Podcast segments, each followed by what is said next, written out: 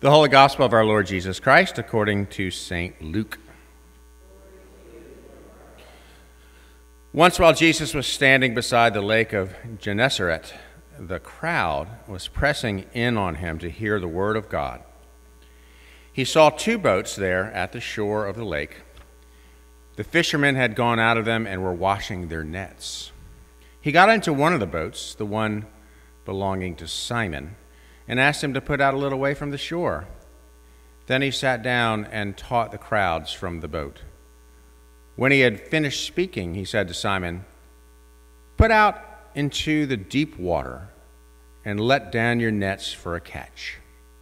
Simon answered, Master, we've worked all night long, but have caught nothing.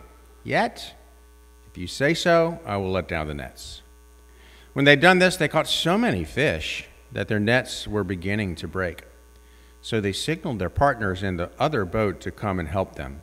And they came and filled both boats so that they began to sink.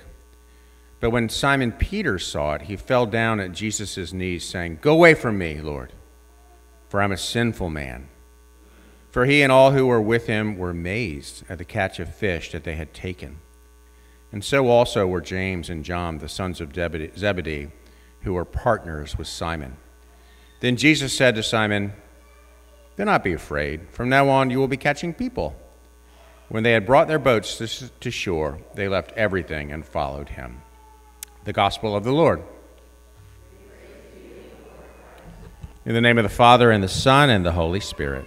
Amen. Uh, please be seated. So, when you get asked to do something that just feels like the last thing that you want to do, um, you know, you don't really do it happily, especially when you're tired. You see no point in doing what is being asked of you. You feel like you know a lot more about what is being asked of you than the person who's doing the asking. And you make excuses, you know, like, well, you know what, we tried this before, it doesn't work. Um, you don't actually realize what you're asking everything uh, that is involved, and I, I just can't do this right now. And such must have been the case for Peter and his fishing crew in today's gospel from Luke that I just read to you. And in this sermon, I want to focus on the two responses that Peter gives to Jesus in this episode.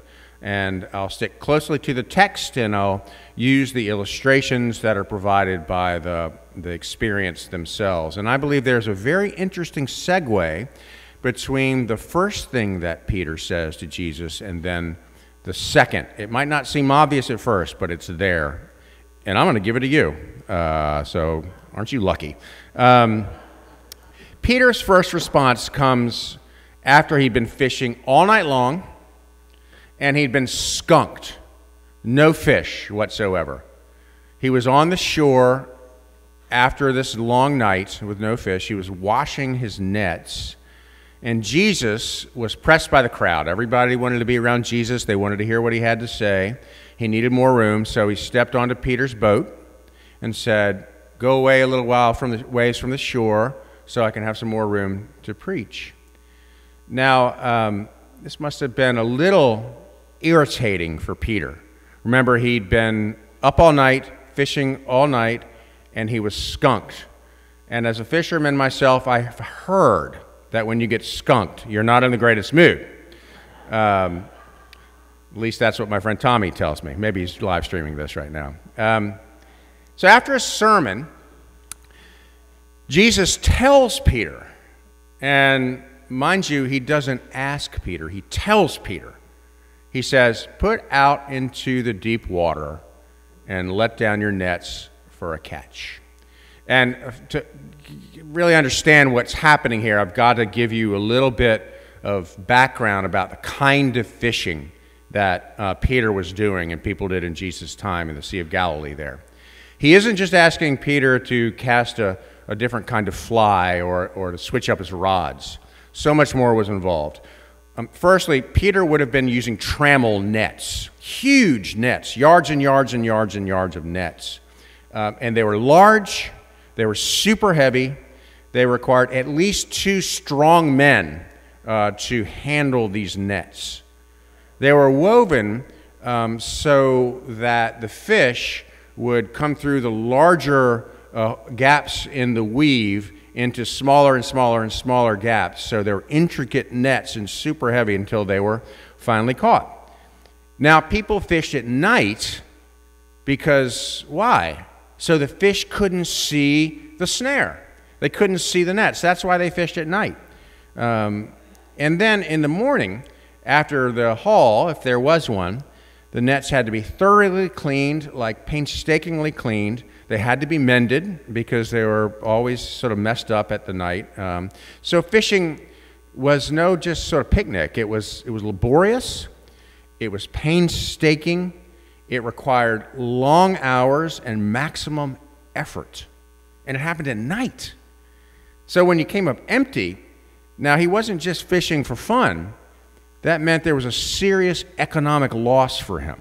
His pockets would be empty too. So that's, that's the scene. And when Jesus, the carpenter, tells Peter, the fisherman, to put out into the deep water, what would have had to happen? Peter would have had to go back with his boat onto the shore. He would have had to get his nets back out after he'd already cleaned and mended them. He would have to get his partner, who, know, who knows where his partner was. He'd have to load the nets he'd, he'd just finished cleaning. He was exhausted because he'd been working all night. And, this is the kicker, he knew there were no fish there. There weren't any fish at night. There would be no fish during the day. And so, what he could have said, or maybe should have said, was, Well, Jesus, I'm, i have worked all night, I'm tired. Or, You can't use a trammel net during the day. Or, You know how to build a chair, but you don't really know much about fishing.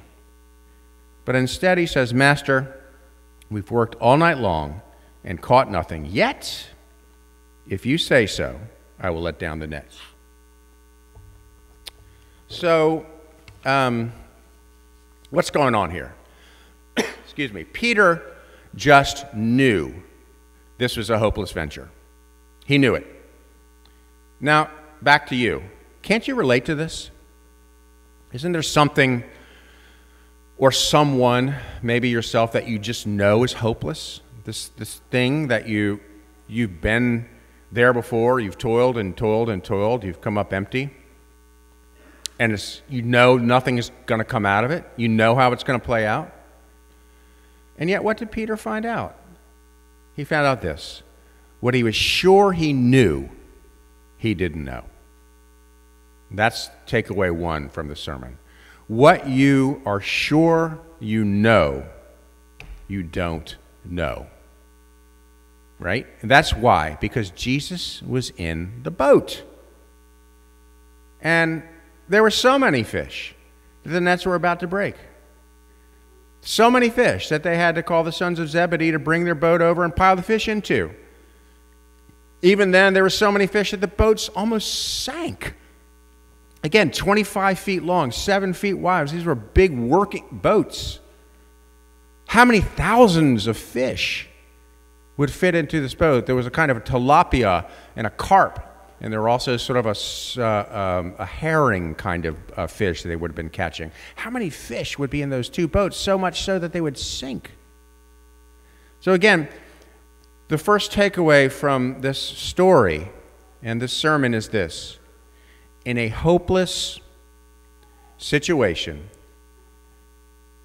what you think you know, you don't know. You just don't know. Elsewhere, Jesus says, Look, with human beings, I got you. I, I grant it. It's impossible. With God, all things are possible. Jesus is in the boat. And so, therefore, you have no clue what's going to happen. None whatsoever. All right, so after this absurd haul of fish, so let me go back to the business world, which, by the way, dollar signs would have been ringing up in Jesus, I mean, in Peter's eyes. Think about it. Um, what does he say to Jesus?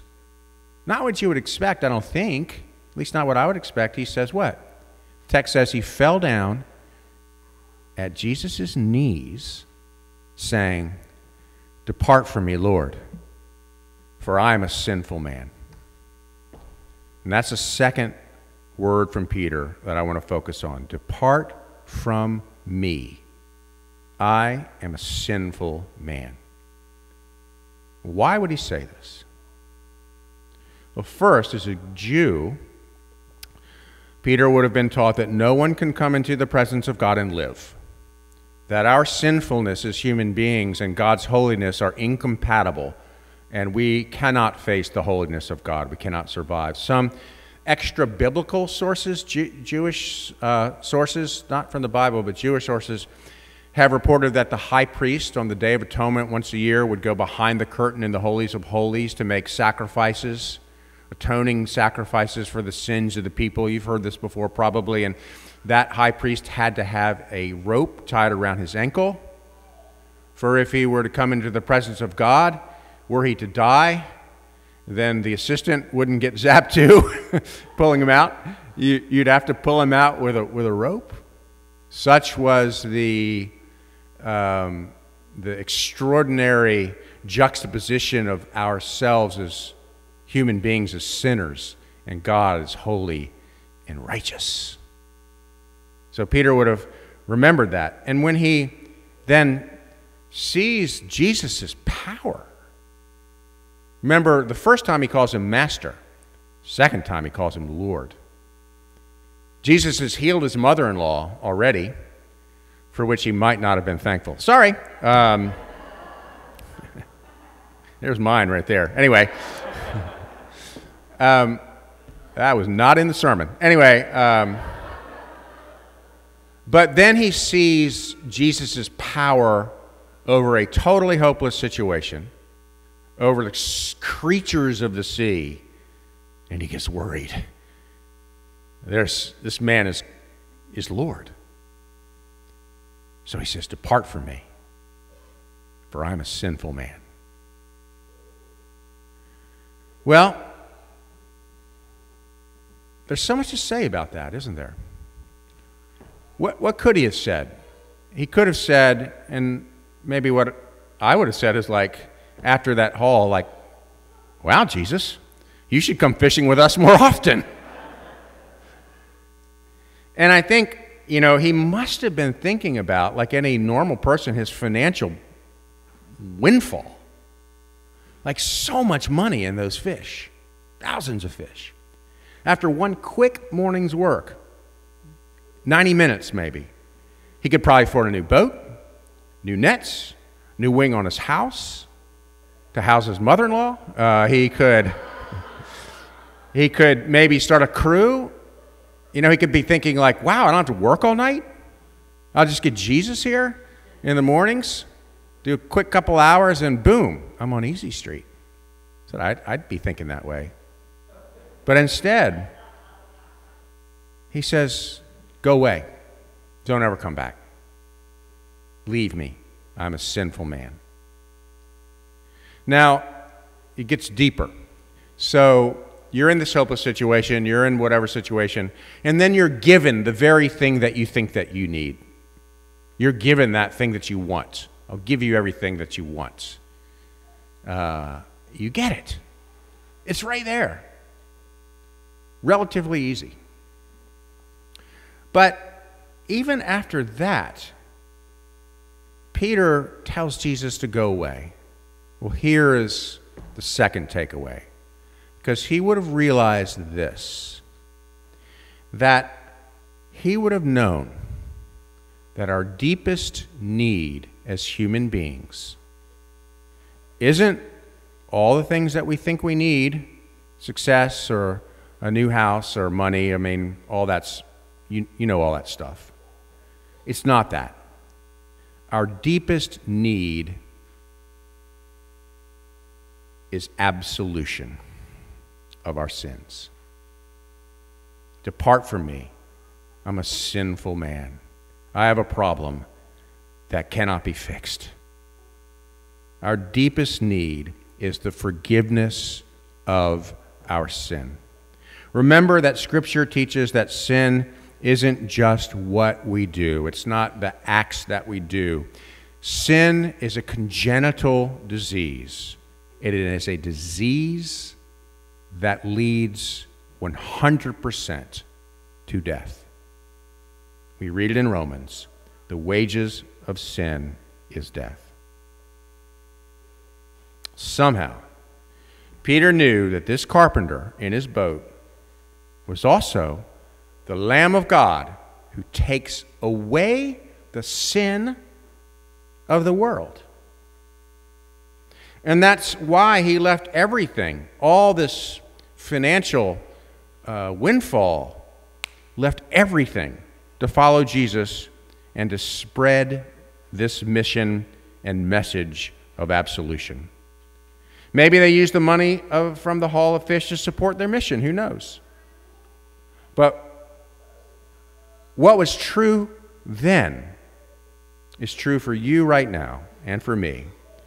Our deepest need is forgiveness. Depart from me, for I'm a sinful man. Jesus didn't depart from him, did he? He did the opposite, uh, which would have completely blew the minds of the religious culture of the day because uh, in that day people shunned the sinners. he overturned those religious rules because he came to sinners, not depart from them. He ate with them, he drank with them, he was with them, he was among them, he was with them. But in the end, in a twist of irony, it was not Jesus who departed from Peter, it was Peter who departed from Jesus, right? Fast forward to the Garden of Gethsemane. Jesus is arrested, Peter flees. And then later, three times, he denies the acquaintance, any acquaintance at all, with this man who gave him the biggest fish haul of his life. And Peter was nowhere near the hill of Calvary where Jesus was crucified for his sins, your sins, my sins, the sins of the world. So I've said this. I've said that we are sure what we are sure we know about our situations in life, we do not know because Jesus is in your boat. But we can know this that on the cross, he has addressed your deepest need as a living, breathing human being, that you are absolved and you are forgiven. Amen.